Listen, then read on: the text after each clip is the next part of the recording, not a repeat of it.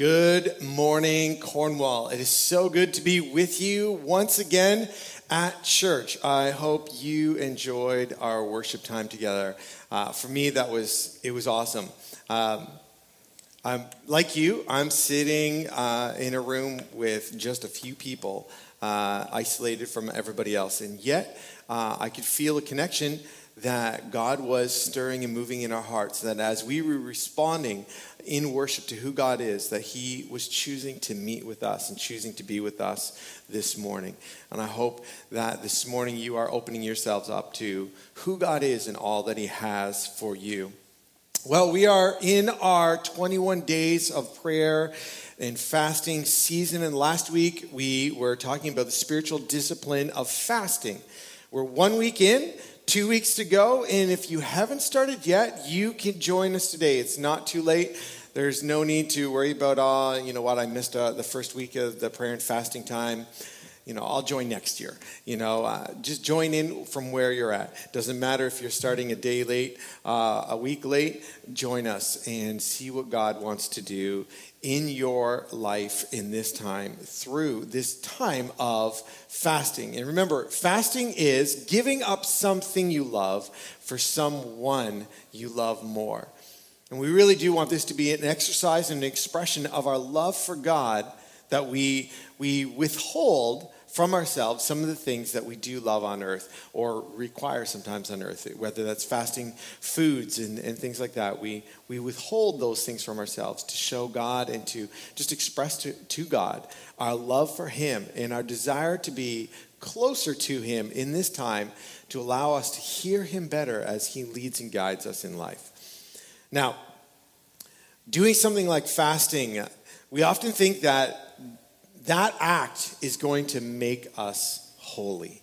That by by doing that, we're somehow going to earn what God is looking for in us in order to earn His favor, earn what He's looking for, earn uh, you know brownie points with Him, whatever it is that in your mind it works out that you've you've done what's needed in order to have God's good grace and good favor upon you, and you need to do those things in order for Him to look down on you and say, "Oh, Jeff, great job. You know what you." You tried hard and not fast, so I'm going to throw you a bone. We feel like sometimes that we have that type of thing where holiness, this being set apart in this like earning or, or working towards being good in God's eyes, uh, will get us to look more like Jesus. And I heard this illustration once. I can't remember where I heard it, but it, it, it talked about how we, when we, when we figure out and look at the idea of holiness, the idea of the rules that God may have laid out for us. In the, in the Bible, there's, there's 613 laws or rules or decrees that, that God had laid out. That's a lot. It sounds like a lot uh, of rules and laws to lay out. And when we think of those, we kind of think of them in terms of uh, the way I heard it was a metaphor was of a chair. And it's kind of like God has this chair and he said, okay, the rule is don't touch the chair. And uh, whatever the 613 rules, whichever one you want to apply to it or whatever, don't touch the chair. And in our humanity, we're trying to figure out how to to manage this because we look at the chair and we want to touch the chair, we want to sit in the chair. The chair looks great and awesome, but we are told not to. And so, to protect ourselves, we kind of think of it and go, you know what? Touching the chair, I, am too tempted to touch the chair. So, you know what I'm going to do? I'm going to put a circle around the chair. And you know what? The rule now is don't come within three feet of the chair. That's the new rule because coming within three feet of the chair, you're going to be too tempted to be touch the chair and sit in the chair. So, three feet becomes the new rule. Right? But then all of a sudden, be, getting within three feet of the chair becomes a rule that you break. And now all of a sudden you're like, I broke that rule. I'm not doing this well enough. I need a bigger rule. I need a better rule. Don't even go into the room that the chair's in. That's a better rule because now I'm not even tempted. But now if you go into the room, all of a sudden you break the rule. And you can see how this just keeps growing. And all of a sudden, the rule of don't touch the chair in our humanity, in order to try and do that, we create all these extra rules and extra ways to protect ourselves or do the things that we think God's looking for in order for us to be in his good graces, in his good books, or uh, be doing what he's asked of us. And we, we make it even harder on ourselves to actually just live out what God has asked us to do. And so when we do things like fasting, we often heap on these extra ideas and feelings about what we're doing and how that's going to help us earn. And so we, we, we make it harder on ourselves and we, we try to earn something that the actual act of fasting, we actually have to look at that and say, does the actual act of fasting make you holy? Do these spiritual disciplines, are they the thing that make you holy? And when we look at that question, when we look to answer it, the, answer, though, may be this no. Those spiritual disciplines like fasting, will they make us more holy? Will they make us more like Jesus?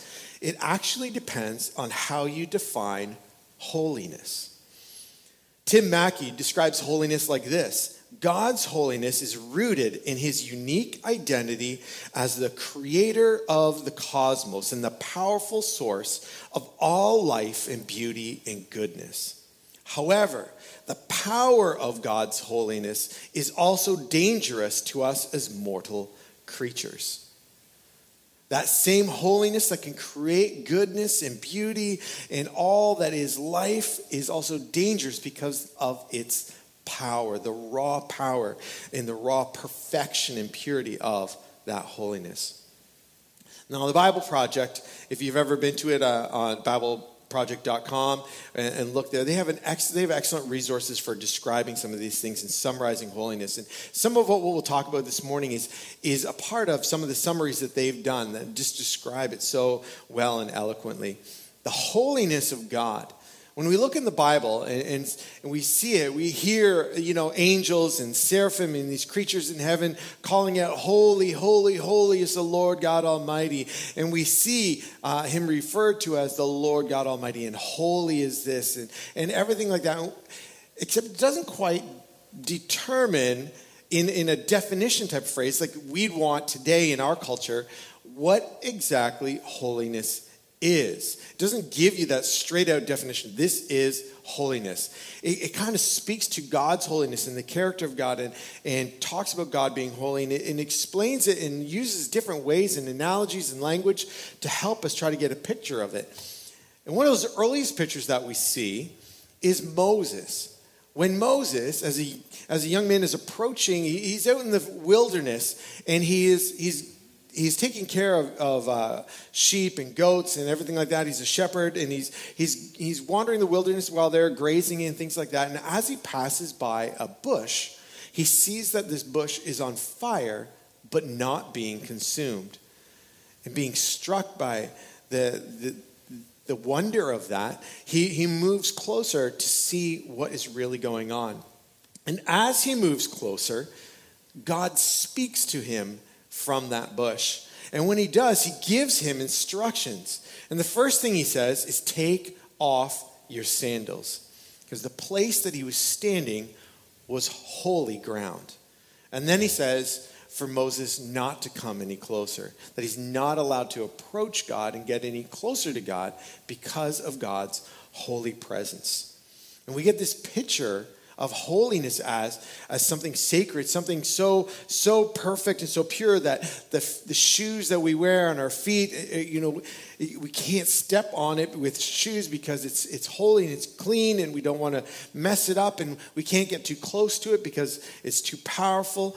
And we get this illustration, we get this idea of holiness there. Think of it almost like the sun, right? The sun in our solar system.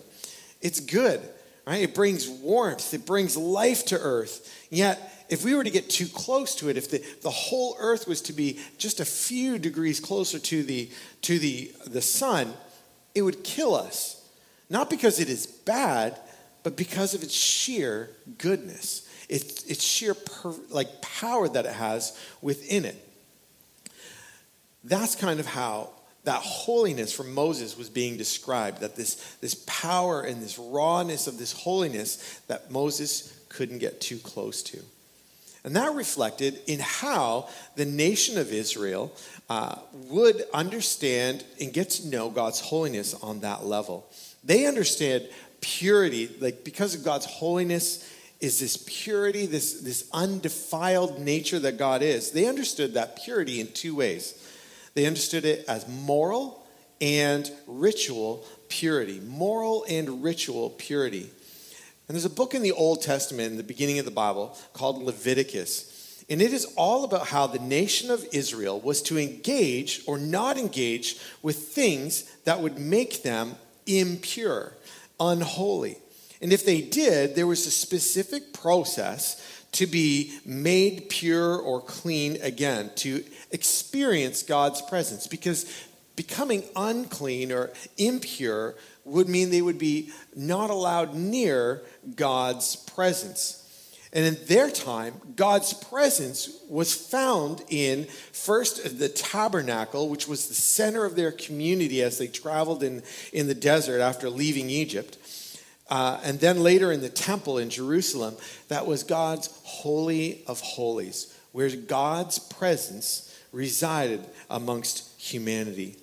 A place that, because of his presence, it was so pure, death would be the result if any were to approach or enter unclean. Sin in both moral and ritual purity would be a failure to be the image bearers of God that we were intended to be. A failure to continually love God and others without fail. That imagery, that, is, that holiness is, uh, is seen in the Old Testament there through the tabernacle through the Holy of Holies. The Apostle Paul in the New Testament, in writing to the church in Corinth, is trying to help them understand this concept of holiness. And he quotes from uh, Exodus and Leviticus, and he says this. He says, Therefore, go out from their midst and be separate from them. And this is a quote of the people of Israel needing to separate themselves from, from people that had a different way of life, a different culture, a different, different gods that they were worshiping. So separate from them, says the Lord, and touch no unclean thing. Then I will come, I will welcome you, and I will be a father to you, and you shall be sons and daughters to me, says the Lord Almighty. So, yes, in a sense, in a very real sense, like Moses, the burning bush, the Holy of Holies, and the Apostle Paul talking in Corinth, holiness means being set apart unto God. Holiness means being set apart unto God. Yet, if holiness were to stop there, us being made pure would rest solely on us. We are the ones that set ourselves apart. We are the ones that touch no unclean thing. We are the ones that make sure we are pure, both morally and ritually.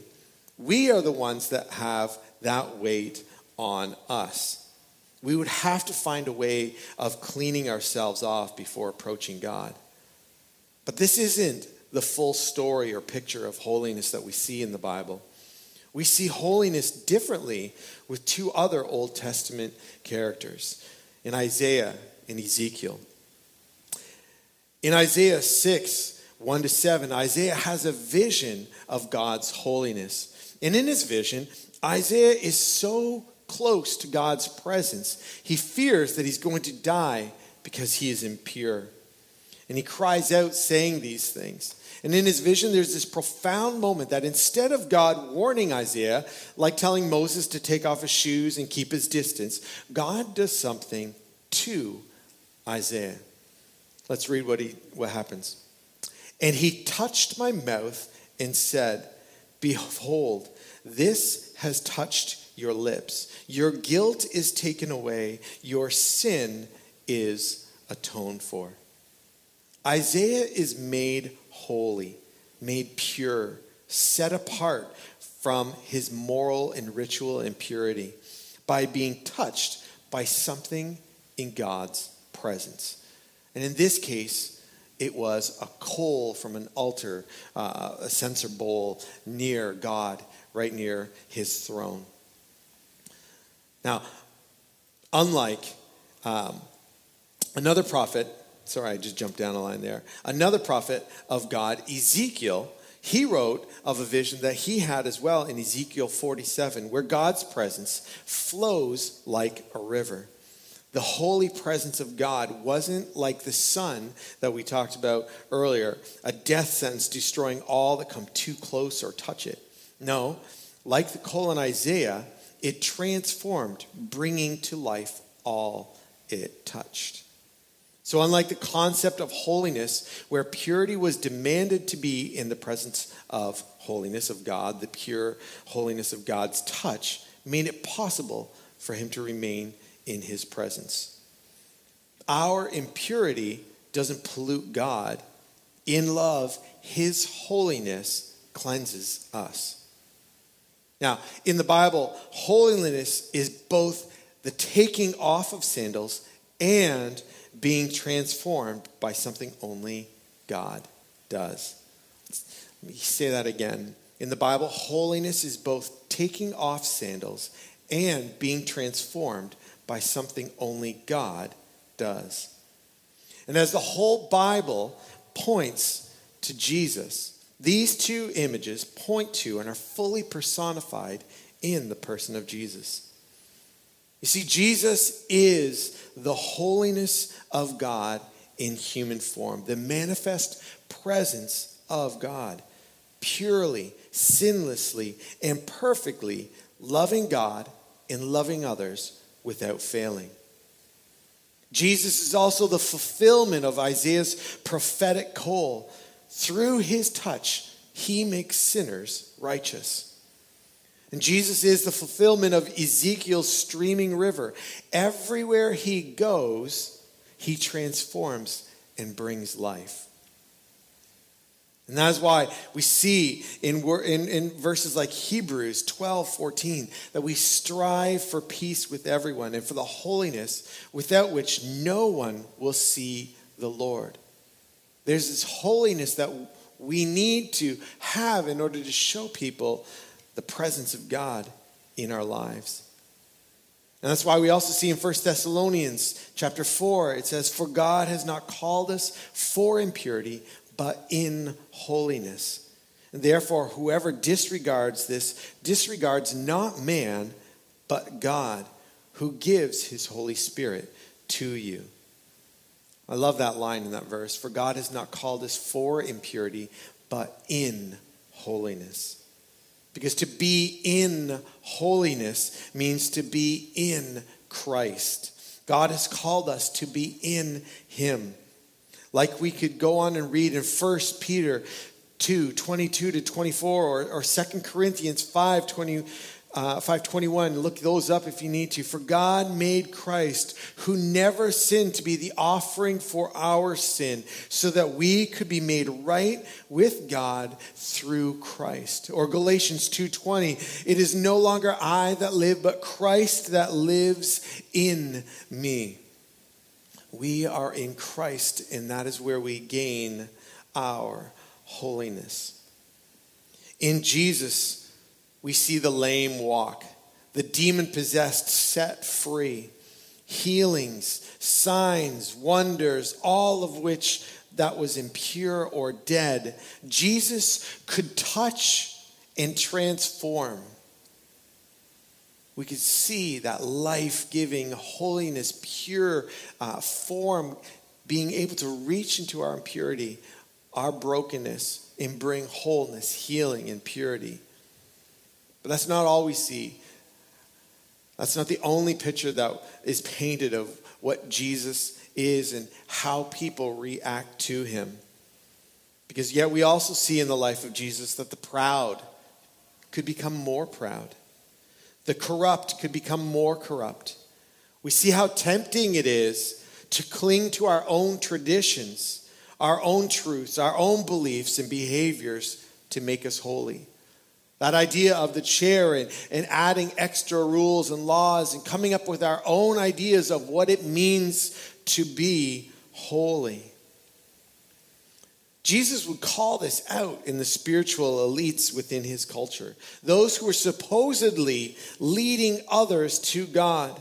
In Matthew 23, he says this Woe to you, scribes and Pharisees, hypocrites!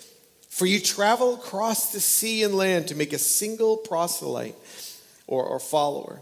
And yet, when he becomes a follower, you make him twice as much, this is heavy, the child of hell as yourselves. Wow, that's harsh. Why would he say that? He said that because they only focused on one part of holiness the absence of sin, the set apartness, the, the purity and being clean, the ritualized way of doing things. And in doing so, they became blind to their need for transformation. The depravity that was inside them, that only the touch of God could bring that clean, that cleansing touch and that purity to them. They were blind to sins that were deeper than our ritual purity or humanity's moral purity. Holiness is not merely the absence of sin, it is us being transformed to live more like Jesus, to love more like Jesus. You see, holiness, it transforms the self righteous into growing love for others, even our enemies. Holiness transforms self defined lives to being children of God, loving our Heavenly Father. There's a reason God is called the Holy Spirit, who leads us into truth truth about who we are. Sinners who fall short, and who our good God truly is. See, from the Old Testament to the New Testament, one thing doesn't change God is holy. We were created in his image. We are created pure. We are created to commune and be with God so closely, to experience and know his love in such an amazing way. But we exchanged that life and purity that we had in Him to define good and evil ourselves. And since that time, we have been trying to define ourselves, for ourselves, what holiness actually looks like. Working so hard to try and regain that immortal, holy life without the presence of God, without allowing Him to touch and to transform our lives. It's like the idea again of the chair. We, we create our own rules, our own place for, for holiness to exist and for that right living to exist. We create those extra rules and say, this is what it means to be holy, and this is what it means to be holy, and then this is what it means to be holy. Getting further and further away from that chair. And in reality, what that's doing is putting us further and further away from the presence of God, which is what actually transforms us and brings that holiness to our lives.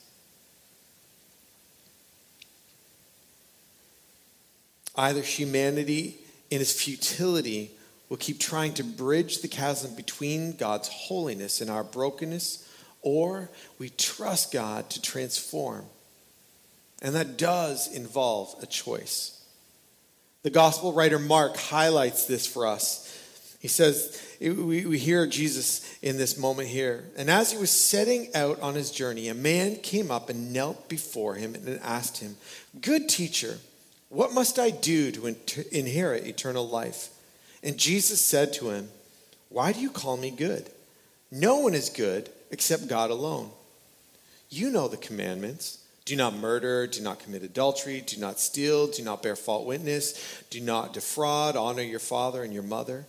Now, these are all about moral purity. Remember Isaiah and remember Ezekiel. Holiness isn't merely the absence of, in this case, murder, adultery, stealing, fraud, uh, or bearing false witness. That's not uh, the extent of holiness. Holiness is about that coal, it's about a river. It's about the person of Jesus transforming our hearts to love God and others. And Jesus, in love, seeing this person, he attempts to transform and change his life. To transform the one thing that this rich young ruler had from being set apart in following Jesus. And he said to him, Teacher, all these things I have kept from my youth. And Jesus, looking at him, loved him. And he said to him, You lack one thing. Go and sell all that you have and give to the poor, and you will have treasure in heaven. And come, follow me. Disheartened by the saying, he went away sorrowful, for he had great possessions. Moved by love, Jesus in that moment had attempted to make him holy, to set him apart from what had gripped his heart, his identity. See, Jesus not only looks at him, but loves him. And he loves him so much that he speaks truth to his broken identity. That his life, his rules, his reality was rooted in a temporal treasure and not in an eternal one. The rich young ruler, he was disciplined. He was actually doing some of the spiritual disciplines that we see uh, that we should we should be living out in our day to day. Some of the moral uh, rules that we should be following, he was living those out. So, do spiritual disciplines like fasting make us more holy, more like Jesus? Because Jesus did all of those things himself. No. Only Jesus can make us holy. Only Jesus inside of us can allow us to look more like Him. But what obedience does is position us to hear what Jesus may speak to our hearts. And as we let Jesus transform our lives, He speaks things to us. He may speak a word of healing to set us apart from a wound. He may speak a word of separation from an unhealthy identity. He may speak a word of invitation for us to follow him in an area that we have been resisting him. Now, in response to the promise and perfection that we have in Christ, we set ourselves apart. Not to gain the favor of God so that He will make us holy, but because of His presence in our lives that makes us holy, that that gives us that righteousness because of that presence in our lives, our response is obedience and being set apart. 2 Corinthians 7 1 says, Since we have these promises, beloved, let us cleanse ourselves from every defilement of the body and spirit, bringing holiness to completion in the fear of the Lord. And that's not a fear of, of like being afraid of, of God sending uh, thunderbolts and lightning down to, to strike us, but it's an awe and a respect for the majesty and the holiness of God and a love for Him that causes us to respond that way. Or in Ephesians 5 5, for you may be sure of this, that everyone who is sexually immoral or impure, or his, who is covetous, that is, an idolater, has no inheritance in the kingdom of Christ and of God. But nothing unclean, it says in Revelation 21, will ever enter it, nor anyone who does what is detestable or false, but only those who are written in the Lamb's book of life. They will see his face, and his name will be on their foreheads. That name on our foreheads, that name on our lives, that identity that we have is found when we we find ourselves in Christ and Christ alone. It isn't our behavior which makes us holy. It is letting Jesus, our better coal, our true and living water, transform us, which brings to life all that is dead in us to be healed, to be made clean, to be made new. how do we start on this? Where do we go? Our first response is to be in Christ. Our first response is to not be like that rich young ruler who, who looked to obey a whole bunch of rules in order to gain acceptance and approval into the kingdom of God and to God's presence. Instead, our, our response should be to get as close to Jesus as possible, to allow his presence to transform our lives, to submit ourselves to who he is in totality so he can then make our impurities and our brokenness pure and whole again.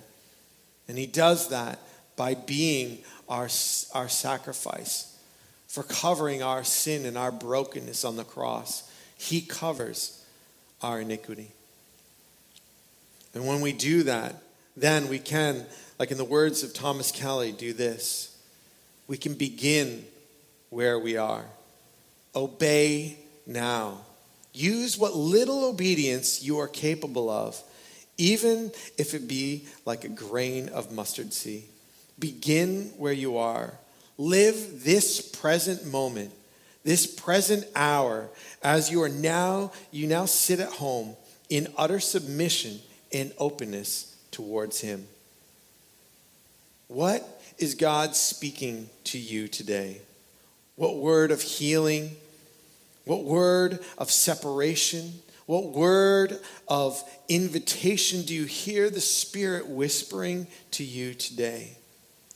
Begin there and let the love of Christ grow in you. Our response to God's holiness isn't to only take off our sandals and stay at a distance.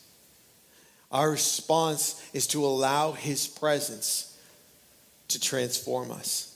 To recognize that we do stand and live in the presence of a holy God, and yet embrace the fact that this holy God, by his presence, by who he is, wants to touch and transform our lives in a way that we could never do. And in response to that, we love him, we obey him, and we follow him. Today, as we close in prayer, we're going to end with a song that speaks in response to who God is and his holiness towards us. That we do love him. Let us pray. God, we thank you. We thank you that you are holy. We can't even begin to understand what your holiness is truly like because it is so pure and perfect and, and dangerous to us.